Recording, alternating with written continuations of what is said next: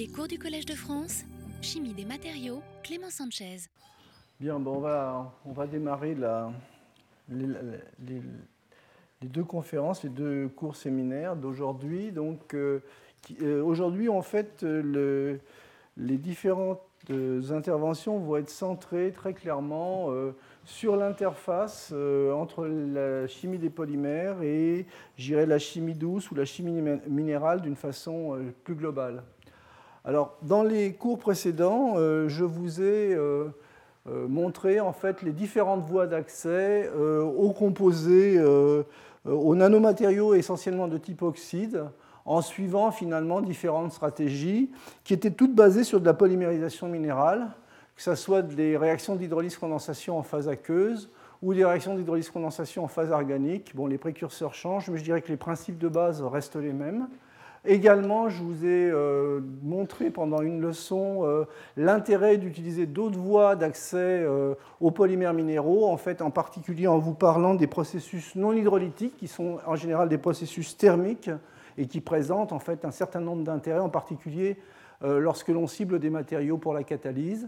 Et également, donc, la dernière leçon portait sur les polymères de coordination, où cette fois-ci, en fait, on assemble des métaux ou des clusters de métaux via en fait des molécules au moins bi- ou polyfonctionnelles pour obtenir des matériaux hybrides, les fameux MOF, MIL ou autres, dont nous avons déjà débattu la dernière fois. Alors au niveau donc de l'interface polymère chimie douce sol-gel, je vais remonter un petit peu aux premières préoccupations, en parlant un petit peu de la première communion entre les chimistes des polymères et les chimistes, je dirais, de la chimie minérale de l'époque.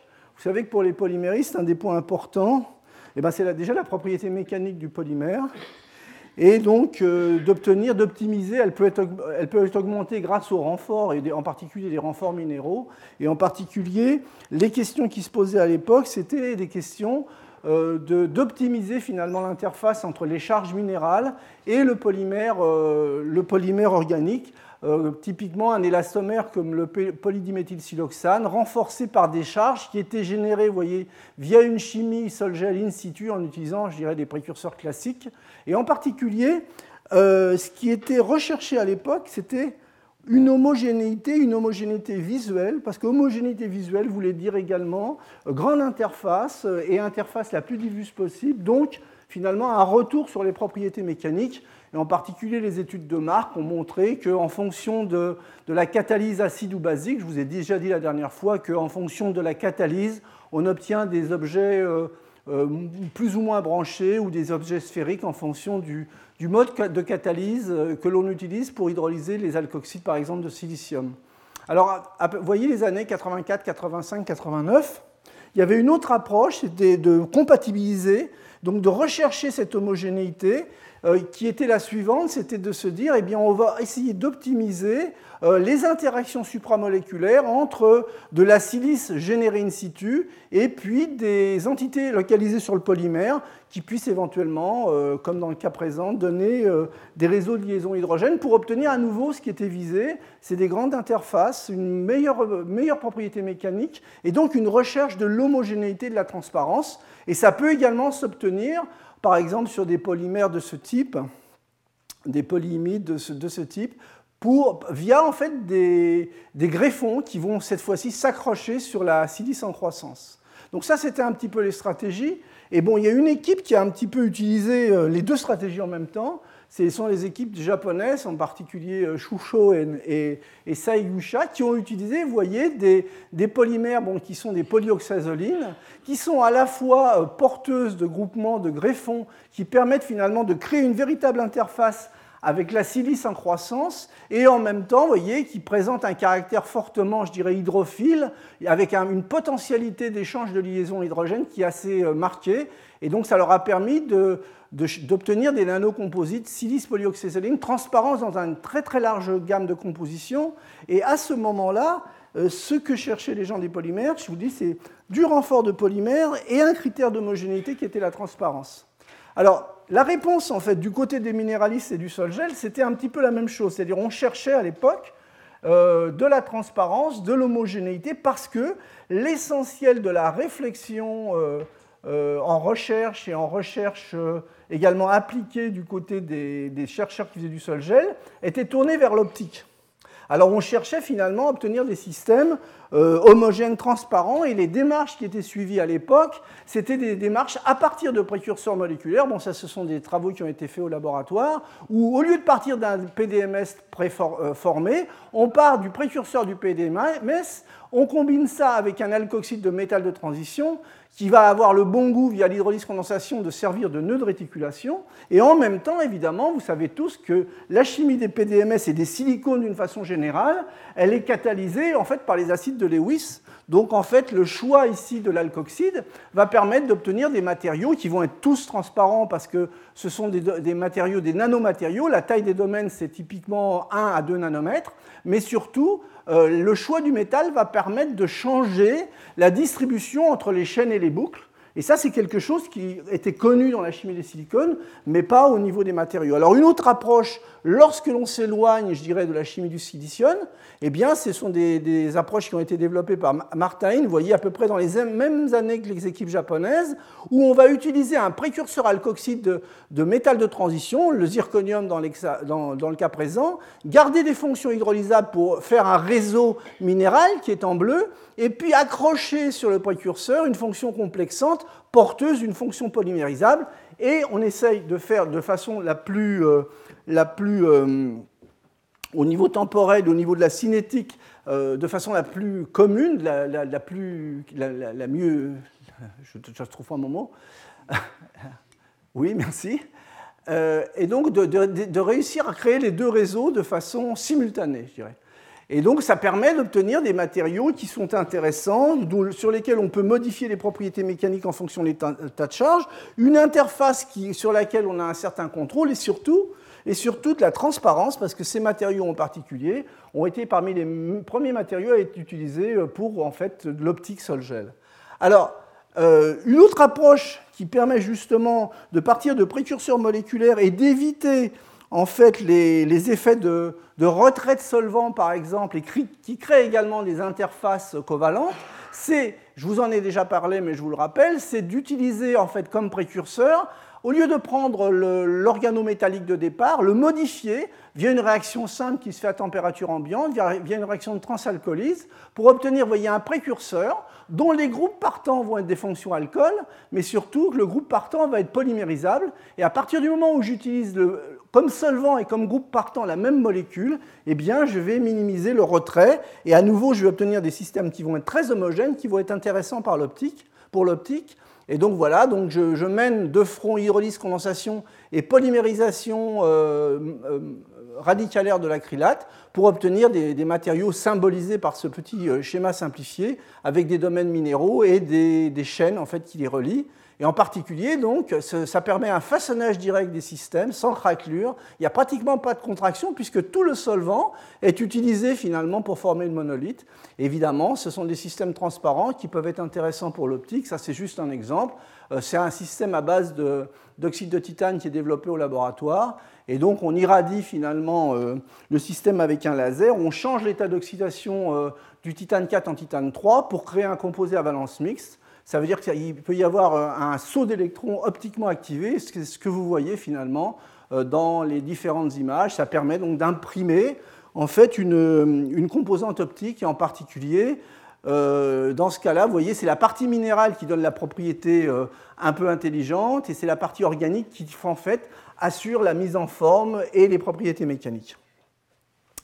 Alors donc, il y a toute une période dans laquelle les gens cherchaient de la grande homogénéité. Et dans les années 92-93, j'ai croisé ce jeune japonais, donc Kazuki Nakanishi, à Kyoto. Et c'est quelqu'un qui est très connu maintenant dans le domaine de la chimie minérale et du sol-gel, mais sa formation, c'est polymère. Et chez les polyméristes, il y a quelque chose qui était connu depuis longtemps, c'est d'utiliser finalement des problèmes de séparation de face entre un polymère en croissance et son solvant pour faire des systèmes porogènes. Alors ce jeune, à l'époque, qui avait cette formation polymère, est arrivé dans le domaine sol-gel et il s'est dit « mais pourquoi je ne pourrais pas utiliser finalement le même concept, mais du côté des matériaux sol-gel ?» Et en particulier, ce qu'il a fait, Bon, en jouant, vous voyez, sur la nature des précurseurs, sur les paramètres, parce qu'il faut contrôler finalement la dynamique de la séparation de phase et également la dynamique de la transition sol-gel de la gélification. Si vous laissez évoluer la séparation de phase de façon illimitée, vous allez obtenir deux phases, alors que si vous la bloquez par la gélification en jouant sur les paramètres physico-chimiques et sur la nature des précurseurs, eh bien, vous allez bloquer à un moment, en fait, la séparation de phase pour créer un système hétérogène, mais de façon contrôlée. Et donc voilà un schéma qui simplifie. On part d'un sol, on contrôle la séparation de phase entre le polymère sol-gel et le solvant contenant un polymère organique. On obtient un monolithe. Et donc la séparation de phase génère finalement une macroporosité, mais qui est contrôlée à partir du moment où la physico-chimie nous permet de contrôler la transition sol-gel et la séparation de phase. C'est deux cinétiques. Et au niveau, je dirais, mésoscopique, microscopique, eh bien, on peut avoir un contrôle sur la mésoporosité, soit parce que simplement elle est le résultat d'agrégation de petites billes de silice, et ça, les gens du sol-gel savent faire des petites billes de silice à peu près calibrées, soit parce que plus récemment, on peut utiliser des tensioactifs, c'est des travaux qu'il a développés récemment. Alors, pourquoi c'est intéressant ? Vous voyez, c'est parce qu'on a des macropores et des mésopores, donc on peut avoir, on n'est pas limité, je dirais, dans les flux, et ça, ce sont des matériaux qui sont très intéressants pour, par exemple, des applications en catalyse ou en chromatographie. Donc ce cliché vous montre ici la distribution du volume poreux en fonction du diamètre. Vous voyez, il y a vraiment deux distributions, les tout petits pores, je dirais, et les pores plus grands, vous voyez, qui sont dus à la séparation de phase. Les petits pores sont dus, dans le cas présent, c'est une photo qui vous montre en fait un optimum de porosité grâce à l'utilisation des tensioactifs. Alors c'est très intéressant, je vous disais, parce que vous n'êtes pas limité au niveau de la diffusion et ce sont des systèmes qui sont très efficaces pour séparer les molécules et en particulier, vous voyez ici un chromatogramme dans des temps, je dirais, très, très raisonnables de dérivés benzéniques avec donc une séparation très, très efficace et une mise en forme qui est également très intéressante parce que en fait, c'est de la chimie des polymères combinée avec du sol-gel. Ça a été développé, vous voyez, chez Merck. Bon, ça, c'est l'intérieur des colonnes. Et également, maintenant, je dirais, il y a toute une activité de l'équipe qui tourne autour de colonnes, je dirais, hybrides, avec des propriétés mécaniques un peu particulières. Alors, donc, chercher l'hétérogénéité et la contrôler, finalement, c'est un des points importants qui a permis, en fait, de démarrer je dirais, ce second mouvement à l'interface polymère et sol-gel. Alors donc, il y a une autre façon de contrôler l'hétérogénéité, c'est de la fixer au départ en utilisant des polymères sous forme sphérique, des billes de latex, de polystyrène, et donc d'utiliser en fait ces billes pour en faire des dépôts et ensuite simplement utiliser l'interface, donc l'interstice entre les billes pour en fait minéraliser le système et obtenir en fait des répliques. Donc ça se fait, je dirais, de façon relativement évidente, au moins sur des dépôts en bidimension. Et donc, on utilise la chimie sol-gel traditionnelle, qui peut être en fait une chimie à base d'alcoxyde métallique non modifié, ou bien un alcoxyde, je dirais, hybridé, un organosilane. Donc ça, ensuite, on fait le dépôt, puis on élimine le latex par lavage ou calcination pour libérer finalement l'empreinte, pour libérer finalement la mésostructure après avoir enlevé le latex. Et donc ça peut se faire, je vous ai déjà montré, je pense, ce genre de photo, très bien avec des silices hybrides par cohydrolyse, vous voyez, d'un précurseur minéral et d'un précurseur de type organosilane. Alors il y a toute une recherche qui concerne finalement l'utilisation de ces billes organiques, de ces billes de latex pour créer des structures à géométrie parfaitement contrôlée, ce qu'on appelle en fait des cristaux photoniques. Ce sont donc des structures périodiques qui forcément ont des pas, puisque les billes de latex, les tailles peuvent être calibrées pour être dans des domaines, je dirais, de quelques dizaines, centaines de nanomètres, des fractions de microns, voire plus. On peut calibrer finalement le pas des réseaux géométriques obtenus à la fin pour être en adéquation, je dirais, avec des longueurs d'onde de propagation électromagnétique et en particulier la lumière. C'est grâce en fait à des structures de ce type que vous avez par exemple les effets d'opale et également c'est de l'optique géométrique qui en fait donne la coloration en fait des ailes de papillon. Alors, les longueurs d'onde transmises, ces réseaux, en fait, agissent comme un réseau qui diffracte, de la même façon que les électrons sont diffractés par les rangées d'atomes, mais évidemment, on ne travaille pas aux mêmes longueurs d'onde. Dans ce cas-là, on va travailler à des longueurs d'onde qui vont être des longueurs d'onde de la lumière, c'est pour ça que vous voyez ces couleurs. Mais donc, les longueurs d'onde transmises dépendent donc de la géométrie et du pas du réseau, de l'indice de réfraction effectif du milieu et forcément de l'angle d'incidence. Donc, il y a eu énormément de travaux où on passe, vous voyez, d'un système bi de polystyrène remplacé par de la silice, ou bien de l'oxyde d'étain, ou bien de l'oxyde de titane, plus intéressant parce que là on commence à avoir des indices beaucoup plus élevés, ou bien des systèmes où on part donc de billes de polystyrène, on fait une première empreinte en minéralisant pour former des billes de silice, on recouvre en fait les interstices, on élimine le latex, on recouvre les billes de silice avec un précurseur qui va permettre d'obtenir de l'élément silicium, et à ce moment-là, on peut obtenir donc des cristaux photoniques avec des indices de réfraction très forts de l'ordre de 4. Mais ce que je voulais vous montrer, c'est que, justement, on peut modifier la règle du jeu. Jusqu'à maintenant, l'organique, finalement, le polymère, il servait de gabarit, et puis, en fait, ensuite, on le brûle, on l'élimine, parce qu'on veut garder les parties minérales. On peut faire l'inverse, c'est ce qu'a fait Ozine, un travail que je trouve assez intéressant, où il a, en fait, c'est exactement le même concept. On va utiliser, dans ce cas-là, des billes de silice parfaitement calibrées que l'on dépose pour faire un lit de billes. Donc, en fait, voilà le gabarit. Cette fois-ci, c'est un lit de billes minéral.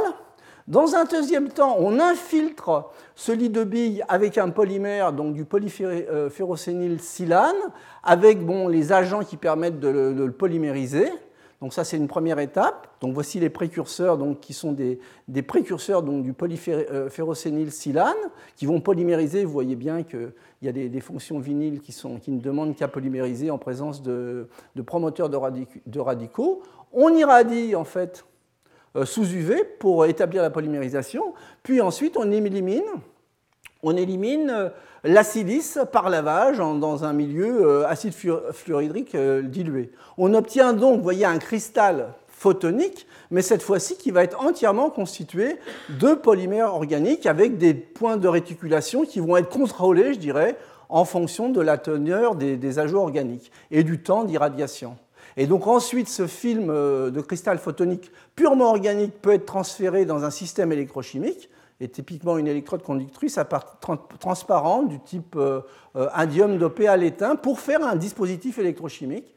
Et donc là, ce dispositif électrochimique peut servir d'électrode électroactive, et vous allez voir que finalement, trempant dans un électrolyte contenant, l'électrolyte c'est du glutaronitrile, contenant, vous voyez, des sels avec du lithium mais également des gros anions. Lorsque vous soumettez finalement cette cellule électrochimique à une tension par exemple positive, eh bien, en tension positive, vous allez avoir en fait une réaction d'oxydoréduction sur les atomes de fer, donc qui vont perdre des électrons en oxydation. Et donc, pour compenser finalement la réaction d'oxydation, eh bien, pour compenser la charge, vous allez avoir les gros anions du milieu réactionnel qui vont rentrer à l'intérieur entourés de solvants. Mais il ne faut pas oublier, cette fois-ci, on n'a pas un réseau de silice. On a un réseau de polymères. Et polymères, ça veut dire que si on a ajusté les conditions de réticulation, il y a une certaine souplesse.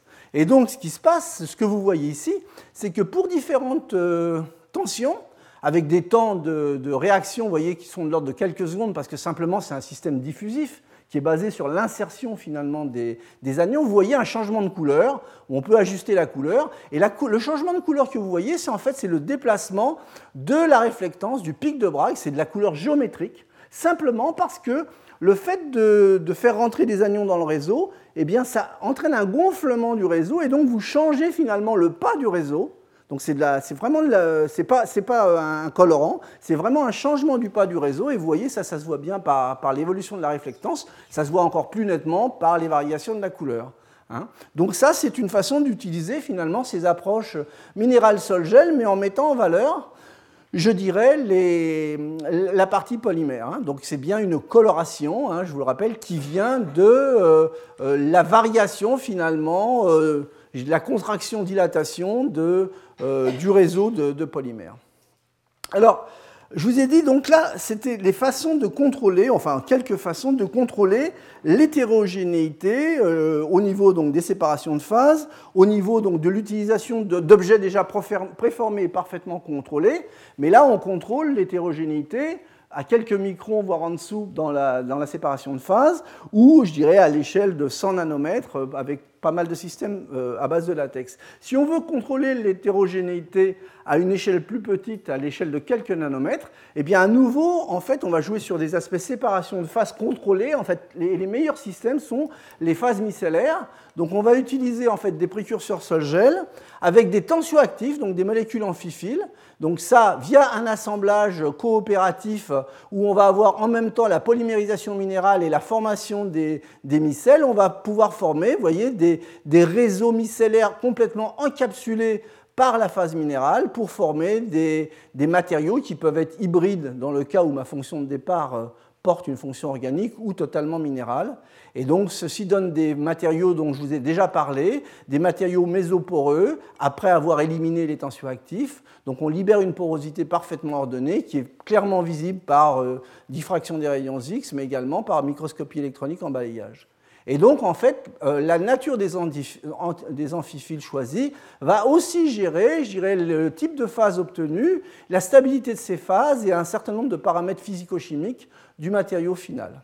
Alors, ces amphiphiles peuvent être soit moléculaires, soit macromoléculaires, et je vais essayer de vous montrer pourquoi c'est intéressant d'utiliser des systèmes macromoléculaires. Bon, évidemment, ces matériaux mésoporeux, lorsqu'on utilise en fait, des phases bilisaires à base de molécules ou de macromolécules, eh bien, permettent de régénérer non seulement la phase hexagonale, mais également d'autres phases cubiques de différents types qui sont, je dirais, illustrées par ces modèles simplifiés, mais qui sont également caractérisées par microscopie électronique, comme vous le voyez en fait, dans les différents clichés du bas. Mais il y a quand même une limitation à utiliser finalement des molécules amphiphiles moléculaires. En particulier, au niveau du choix des diagrammes de phase, on est beaucoup plus limité avec des simples molécules qu'avec des milieux polymériques.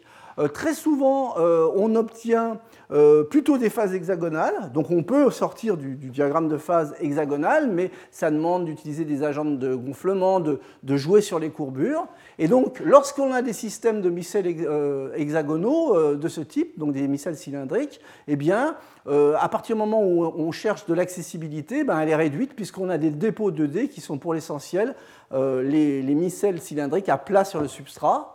Également, le fait d'avoir des molécules de petite taille comme gabarit, eh bien, la taille des pores accessibles reste limitée. Bon, on peut toujours jouer sur les agents de gonflement, mais ça reste quand même limité. Et puis, le fait d'avoir en fait, des petites molécules, eh bien, on va forcément avoir une limite sur l'épaisseur en fait, de la taille des parois des pores, qui en général, pour les surfactants les plus classiques, les plus traditionnels, comme les alkyles ammonium à longue chaîne, sont des parois de l'ordre de 1 à 2 nanomètres d'épaisseur. Donc ça, c'est un des points. Donc pour répondre en fait, à ces différentes difficultés, les copolymères et les amphiphiles, eux, donnent de façon beaucoup plus directe en fait, des mésophases cubiques et des mésophases bicontinues. Les amphiphiles de plus grande taille, qui sont les polymères, vont nous permettre d'obtenir des pores, donc des trous de taille plus grande, et également des murs en fait, d'épaisseur plus grande. Donc ça, c'est un point important. D'autre part, on va pouvoir, en jouant sur les séquences du polymère utilisé, du polymère amphiphile, obtenir des systèmes pour lesquels le contraste entre la partie hydrophile et hydrophobe est plus marqué, également avec des stabilités thermiques de certains maillons du polymère qui vont être mieux contrôlés que dans une espèce moléculaire simple. Donc, une des grandes ouvertures qui a été développée dans la littérature, c'est l'utilisation non pas de tensioactifs moléculaires, mais de polymères à bloc. Alors là, cette chimie, en fait, est très très riche, la chimie des polymères à bloc. Simplement pour l'illustrer, voici en fait quelques polymères à bloc linéaires, des triblocs, basés sur du polystyrène, donc deux blocs hydrophobes, polystyrène, polybutylène ou polyéthylène, cobutylène, et un bloc hydrophile. Et donc, en fonction donc, de la longueur des blocs, eh bien, vous obtenez, vous voyez, différents types de ségrégation parfaitement contrôlées avec différents types de morphologie et de structure. Donc, vous voyez, c'est beaucoup plus riche déjà sur un système à 3 blocs. C'est énormément plus riche que tous les diagrammes de phase que l'on peut faire, par exemple, avec un tensioactif du type CETAB. Donc, ce que vous voyez en dessous, c'est finalement les illustrations. Ce sont des systèmes qui ont été modélisés. Et ce que vous voyez en dessous, c'est les données expérimentales qui correspondent, vous voyez, à 3 de ces systèmes. Et par curiosité, en fait, c'est un travail, j'ai trouvé un travail assez ancien de Ludwig Leibler, qui sera le dernier conférencier dans la série des cours de cette année. Donc ça, c'est une possibilité qui est très intéressante, qui a été exploitée, il y a déjà des articles, mais de mon point de vue, qui n'a pas été suffisamment exploitée par, en particulier, les collègues de la chimie minérale. Alors voilà, par exemple, le genre de diagramme de phase que l'on peut obtenir avec un système à 2 blocs, un bloc polyisoprène hydrophobe, un bloc polyéthylène oxyde qui va être hydrophile, mais à partir du moment où on va combiner ces systèmes de polymères avec de la chimie sol-gel ou de la chimie, je dirais, basée sur des réactions d'hydrolyse et de condensation, eh bien, on va forcément avoir un pseudo-système à tribloc où le bloc hydrophile va interagir finalement avec les polymères en croissance qui sont les aluminosilicates hybrides. Dans ce cas-là, c'est un travail qui a été fait par Wissner à partir donc d'un générateur d'aluminate et une molécule, un organosilane porteur d'un groupe époxy. Vous voyez évidemment qu'il y a des couplages très faciles à obtenir. Alors donc ça permet de générer maintenant un diagramme de phase, mais je dirais plutôt un diagramme d'état qui va dépendre en fait de la nature des blocs et du contrôle cinétique qu'on va pouvoir avoir sur la polymérisation minérale. Donc ça donne, vous voyez, une très très grande richesse de phase également, mais cette morphologie contrôlée, eh ben, forcément, elle a ses limites parce que ça peut apparaître comme à la fois, je dirais, soit un rêve, parce que finalement, on a l'impression qu'on va pouvoir créer des matériaux sur mesure à peu près à volonté, avec des richesses d'interpénétration et de structures non très intéressantes, ou bien ça va être un casse-tête et ça peut être un cauchemar, parce que finalement, comment naviguer en fait, dans ce système des phases.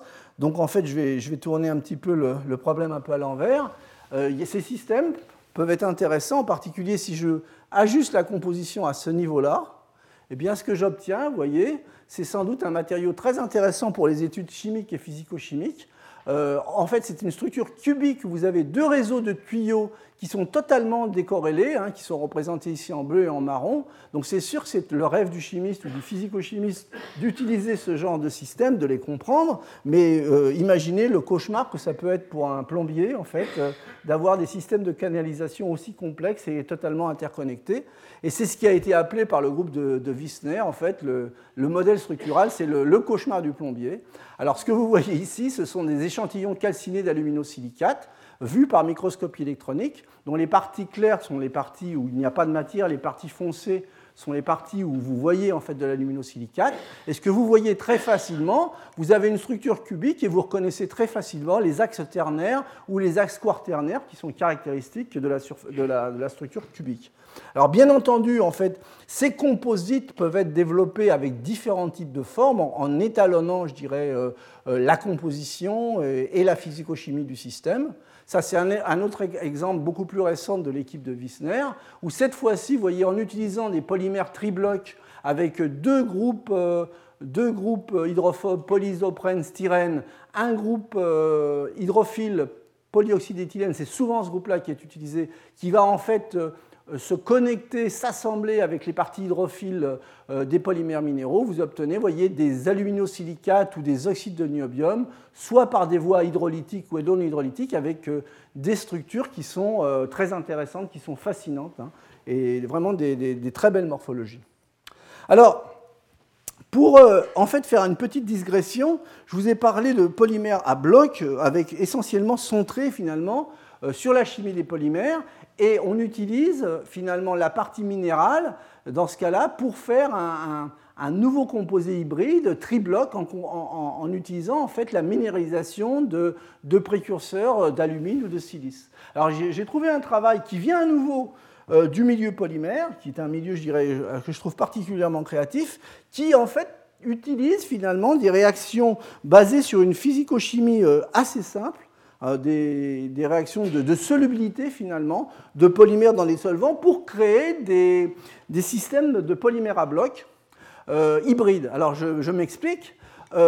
Ceci représente en fait une nanoparticule d'or anisotrope. Ça peut être synthétisé, je dirais, de façon relativement facile. Elle expose en fait des phases particulières, des phases 1, 1, 1 aux extrémités et des phases 1, 0, 0 dans le cas présent sur le côté.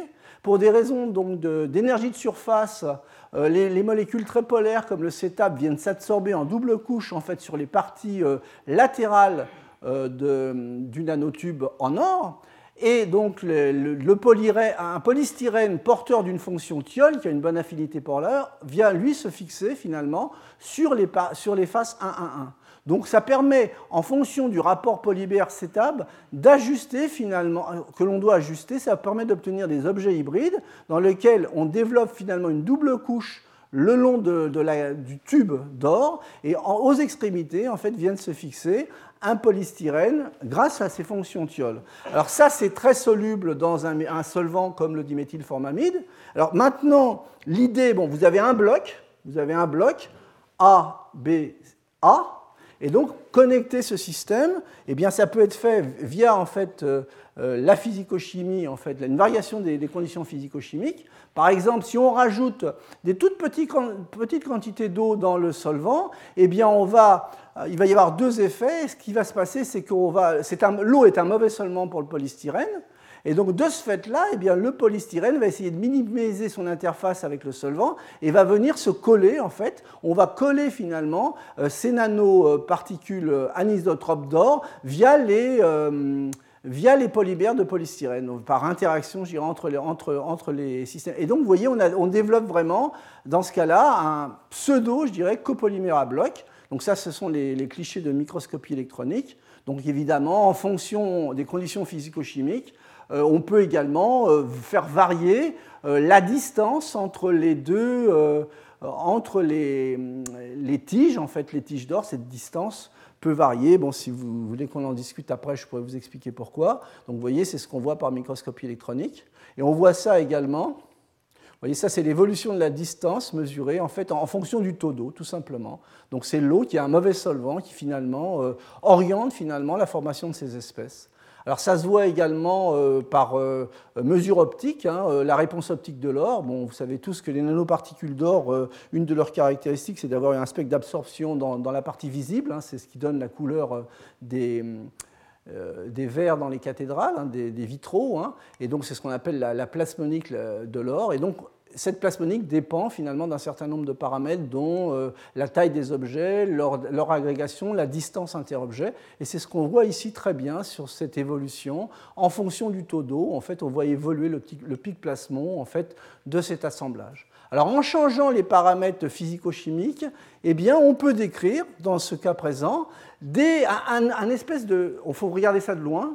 À nouveau, c'est un espèce de diagramme de phase, de blocs copolymères, dans lesquels je vais passer de systèmes qui forment des boucles à des systèmes qui forment des longues chaînes, à des systèmes qui s'agrègent en sphères ou en petits fagots. Et donc, je décris un diagramme de phase hybride à partir en fait, d'assemblages de nanorods, de nanotiges d'or et de polymères de type polystyrène fonctionnalisés par des thiols. Alors maintenant, après cette petite digression, revenons sur les matériaux mésoporeux. En fait, les matériaux mésoporeux, je vous ai montré qu'il y avait des tas de géométries qui étaient accessibles, des grandes surfaces et surtout, on peut confiner des espèces et faire de la chimie en milieu confiné. Donc là, je vais vous montrer un certain nombre d'exemples qui ont été développés dans la littérature. Utiliser par exemple un matériau mésoporeux, je dirais un des plus simples, une silice mésoporeuse, pour venir greffer, via une réaction d'hydrolyse condensation de surface, un groupement porteur d'un brome. Et donc ça va permettre d'initier finalement une polymérisation radicalaire contrôlée à partir de la surface, mais pour ce genre de réaction, le catalyseur qui permet justement le contrôle, en fait, via la formation d'espèces dormantes, Bernadette Charleux, vous en avez fait un exposé assez substantiel pendant sa première leçon, eh bien, vous pouvez contrôler la taille des polymères formés. Mais il y a quand même un petit détail, c'est que le cuivre est le catalyseur. Donc, si vous ne prenez pas soin de cacher les OH restants avec ce genre de molécules, eh bien, vous avez toute une partie du catalyseur qui vient s'absorber sur la surface. Et à ce moment-là, ben, vous perdez toute une partie de l'efficacité et du résultat que vous recherchez. Donc ça a été fait pour des polymères assez simples comme l'acrylonitrine, pour beaucoup d'acrylates de ce type. Donc ça, c'est une façon de créer de la fonctionnalité et surtout, c'est une façon de contrôler à partir de la surface. Donc on peut très bien contrôler la taille des polymères et le développement, le volume en fait, de polymères développés à partir de la surface. Et donc c'est un peu dans cet esprit-là que j'ai trouvé ce travail où, vous voyez, on utilise à nouveau une silice mésoporeuse, on fait une polymérisation contrôlée du méthylmétacrylate, première polymérisation, de telle façon à obtenir en fait une couche de surface uniquement. Dans un deuxième temps, on remplit en fait le système avec une molécule de type pyrrole, mais ça aurait pu être du thiophène, une polymérisation oxydative pour faire du polypérol à l'intérieur en fait, du mésopore. Donc on obtient un système à trois niveaux de composition chimique. Maintenant, on lave la partie silice en verte avec de l'eau en milieu acide fluorhydrique dilué, et on obtient, vous voyez, des nanocaps de polymères conducteurs gainés en fait, de polyméthylmétacrylate. Bon, à quoi ça sert? Personnellement, je n'en sais rien. Mais en fait, non, ce qui est important, c'est de voir en fait, comment les gens imaginent et développent ce genre de stratégie, parce que c'est une façon également d'apprendre. Alors, les mésoporeux parfaitement calibrés, eh bien, en face, on peut mettre des polymères qui sont également connus pour leur calibration, je dirais, excellente. Ce sont les dendrimères. Donc ça, c'est un travail qui a été fait par le groupe de Berkeley, où on utilise, vous voyez, un dendrimère de type Paname avec des groupements hydroxylés, de taille bien calibrée. Donc on a des groupements complexants pour des cations. Ces cations vont rentrer dans le dendrimère, puis avec une réaction de réduction, avec un réducteur, je dirais, classique, un borohydrure, on obtient finalement l'équivalent d'une nanoparticule par dendrimère. Ce dendrimère, vous voyez, est porteur de fonction amine, ce qui veut dire que dans les conditions de pH 5, eh ben, les ammoniums, ce sont des ammoniums qui vont être chargés positivement. Et donc, la silice, elle, qui a un PCN un PIE de 2 à 3, elle va être négative. Donc, il n'y a pas de problème. On va facilement faire pénétrer, finalement, ces dendrimères de façon à disperser de façon très, très homogène ces nanoparticules métalliques qui, dans le cas présent, sont du platine et du rhodium et donc qui sont de très bons catalyseurs. En fait, ces systèmes ont été testés en catalyse de l'hydrogénation des alcènes et ont montré une très bonne efficacité. Alors, ce que je vous montre là, c'est plus des modes de construction pour que vous voyez les approches des différentes communautés, comment on arrive à positionner exactement des fonctions, des systèmes dans ce genre de système poreux. Alors ça, c'est un travail où on va jouer finalement sur la perméabilité des membranes. C'est un travail qui a été fait par le groupe de Calvo et de Gallo-Soler-Ilia. En fait, l'idée est assez séduisante et simple finalement, c'est d'utiliser une silice sur laquelle, une silice qui est représentée ici par ces deux traits ça représente le pore, sur laquelle on vient, via une réaction de greffage, fixer un polymère zwitterionique. Et donc, on va étudier finalement la pénétration à travers cette membrane, cette silice étant connectée à une électrode conductrice, en fonction, par exemple, du pH. Alors, ce que l'on voit, c'est qu'à des pH, je dirais, supérieurs à 5, connaissant le PIE de la silice, le point isoélectrique de la silice qui est à 2 et celui de la partie organique du zwitterion qui est à 5, à partir du moment où je suis au-dessus de 5, je dirais l'ensemble de mes espèces vont être négatives et en fait je vais avoir une membrane qui va être sélective, c'est-à-dire que si je regarde par électrochimie en voltammétrie cyclique par exemple un système qui va être cationique et un système anionique, donc du ruthénium ou du ferrocène, du ferrocyanure, pardon. Ce qui va se passer, c'est que je vais pouvoir voir, en fait, en fonction de la charge de mes ions, lesquels pénètrent et lesquels ne pénètrent pas. Alors, ce que vous voyez, c'est qu'à pH 5, c'est négatif. Donc, finalement, les ions négatifs sont tous repoussés, alors que je n'ai pas de problème d'accessibilité des espèces cationiques comme le ruthénium.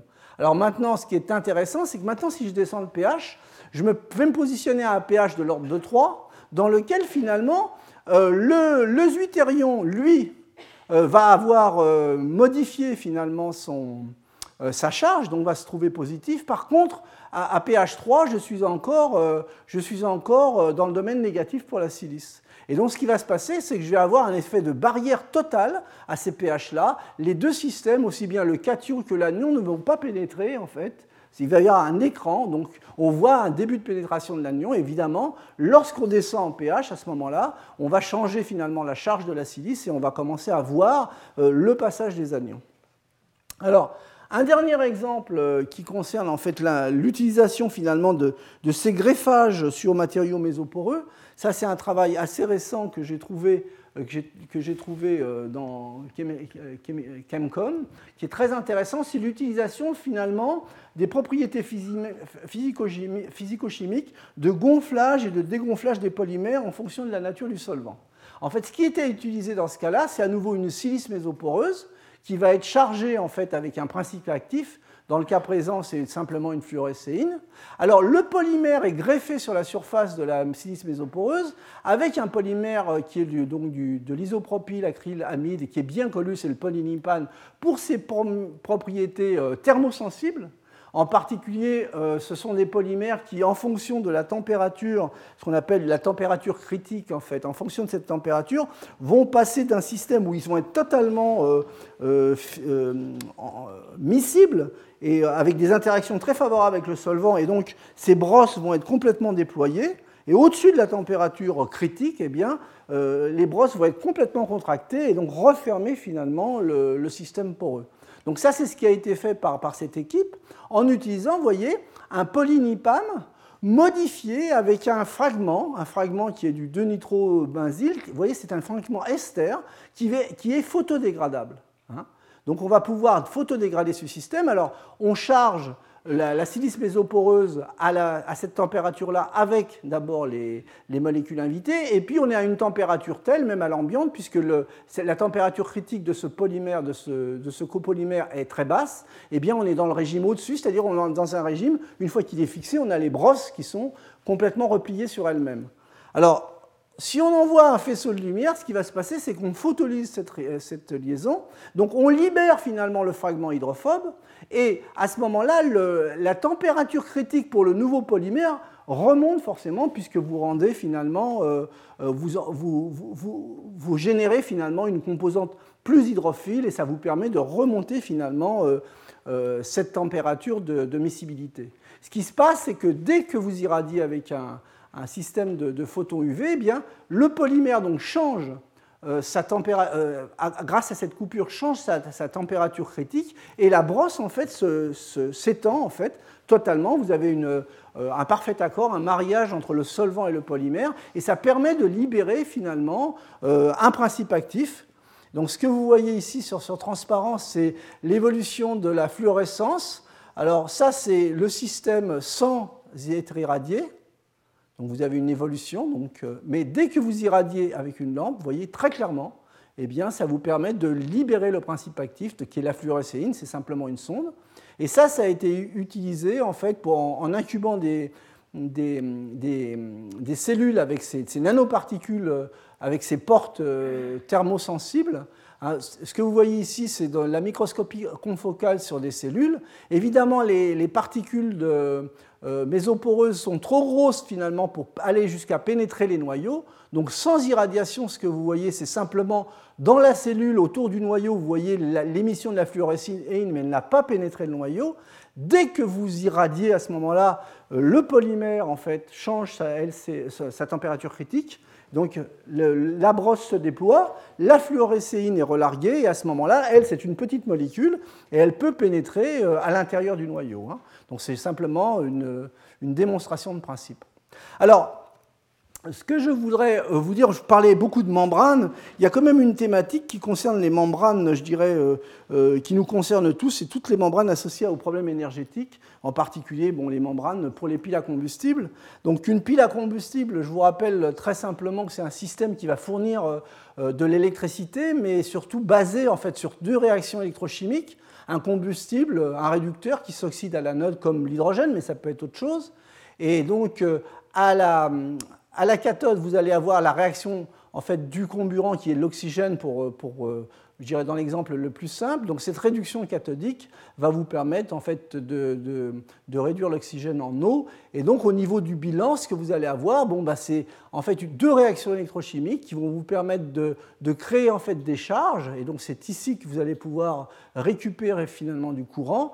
Et pour compenser finalement ce trajet des électrons, vous avez également des réactions qui se font dans la pile à travers finalement, depuis l'anode jusqu'à la cathode, et vous avez en fait diffusion des protons à travers une membrane. Alors bon, il y a des tas de problèmes matériaux à résoudre dans une pile à combustible. Aujourd'hui, je ne vais parler que du problème membrane en fait. Cette membrane, elle doit à la fois être parfaitement étanche du point de vue électronique, mais laisser passer les ions. Elle doit montrer une bonne flexibilité mécanique, ne pas trop gonfler, évidemment une très bonne conduction protéonique. Hein. Elle doit être faiblement perméable au gaz. Elle doit être avec une résistance chimique et thermique plus que raisonnable. Vous voyez, donc ça fait un cahier, je dirais, un cahier d'exigences qui sont assez importants.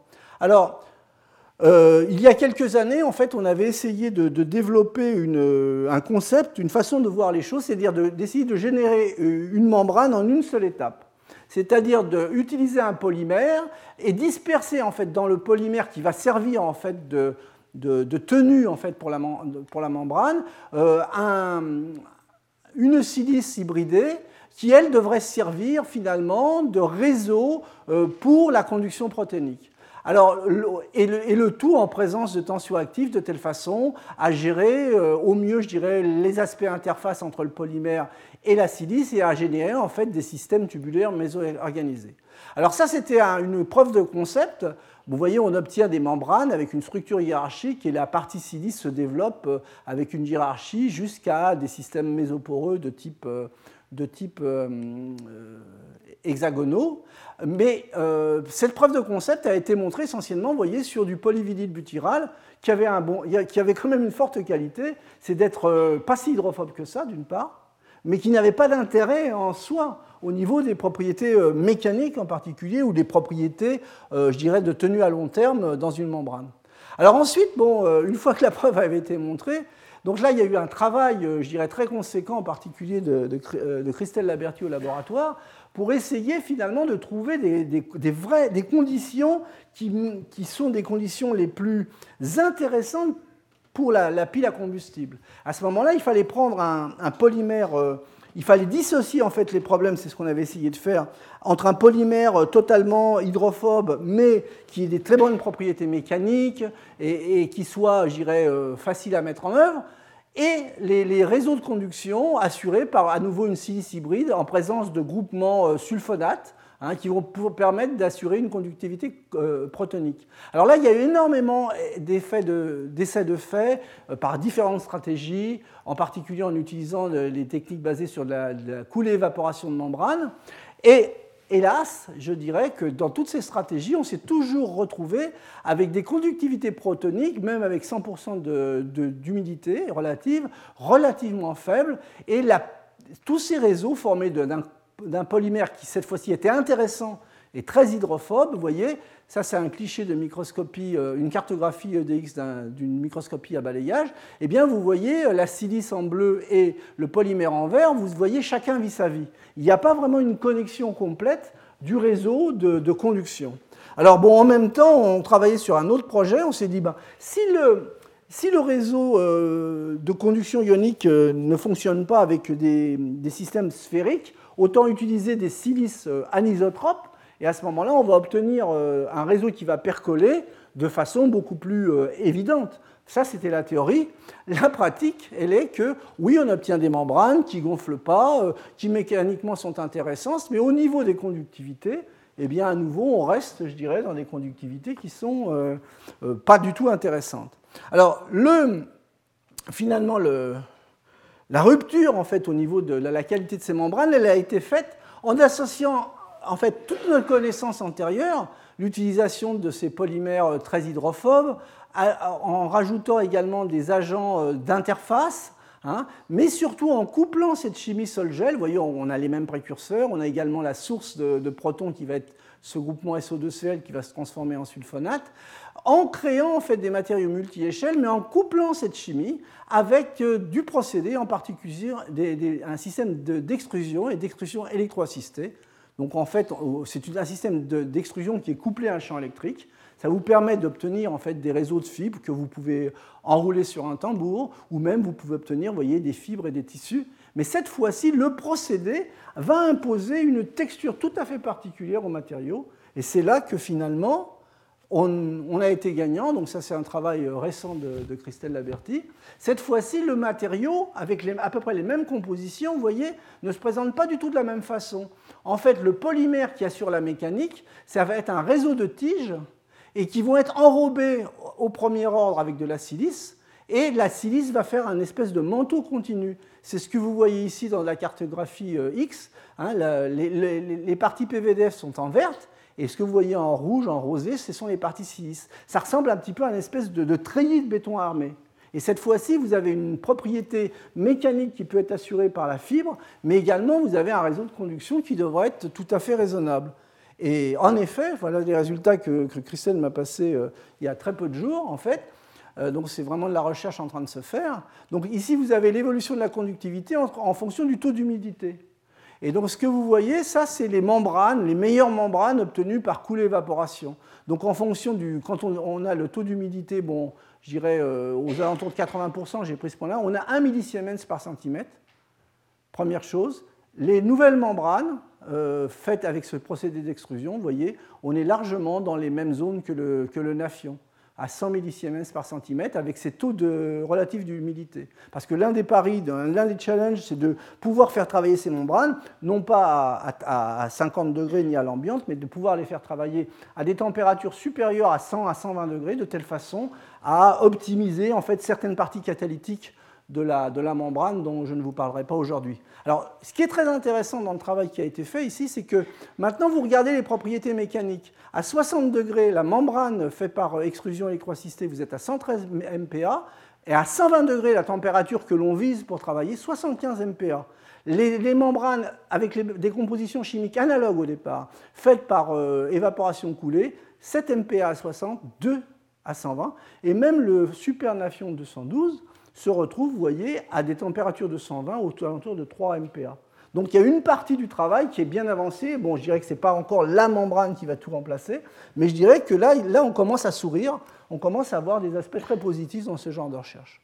Alors, pour terminer, je voulais simplement vous parler d'un ou deux domaines, des domaines qui sont un petit peu à la mode. En fait, c'est tous les aspects biopolymères et minéralisation. Il y a une très forte activité. Je pense que je garderai finalement ces données-là pour faire un séminaire d'1 heure, parce que c'est très difficile à balayer en peu de temps, mais il y a un fort mouvement à l'heure actuelle, aux scientifiques, sur toutes les interactions, je dirais, polymères, mais au sens biopolymère, polymères naturels, et les processus de minéralisation. Donc, je vous montre juste quelques photos pour illustrer. Donc, ça, ce sont des oxydes de titane faits en présence donc, de silafine dans le cas présent ou de protamine, donc avec des formes variables. Également, il y a... Pour les gens du laboratoire qui sont dans la salle, il y a des choses intéressantes au niveau du concept d'agrégation ordonnée également dans ces systèmes-là. Alors, est-ce que c'est une forte activité associée à une mode, simplement ? Forcément, il y a une partie de mode, mais je pense qu'au-delà de la mode, c'est vraiment un sujet qui est très intéressant à explorer. Mais ce sont des systèmes qui restent complexes. Donc, en parallèle, il faut absolument continuer à explorer des modes de synthèse de matériaux hybrides modèles, hein, donc des systèmes à base de polymères de synthèse minérale qui nous permettent d'avoir une construction raisonnée et en particulier de mettre en évidence l'importance de ces couplages entre la chimie et le procédé, ce qui nous permet d'obtenir des nouveaux matériaux. Et en tous les cas, ce sont d'excellents terrains d'entraînement, peut-être pour mieux comprendre des aspects basés en fait, sur la biominéralisation. Et donc, en particulier, une des caractéristiques des systèmes naturels, justement, c'est la construction de structures hiérarchiques. Et je dirais que pour aller vers des structures hiérarchiques, bon, on peut les obtenir, je dirais, dans certains cas, je vais vous montrer de façon directe, mais avec une compréhension limitée. Mais la base, en fait, de la construction des structures hiérarchiques, c'est de développer une véritable physico-chimie des formes, et je vous en dirai deux mots. Juste deux exemples qui résument un petit peu les différentes approches, finalement, dont nous avons discuté aujourd'hui. Les structures hiérarchiques qui peuvent être obtenues par combinaison de gabarits. Alors là, c'est peut-être pas très clair sur la photo. On obtient en fait un premier moule à l'échelle de 10 microns grâce en fait à des tampons de polydiméthylsiloxane. Vous ne voyez pas, mais dans les interstices créés par ce premier moule, eh bien, je peux injecter, en fait, Galen Stucky, Brad Schmelka et leurs collègues ont injecté en fait des billes de latex à une échelle maintenant submicronique. Donc ça permet d'avoir une seconde taille.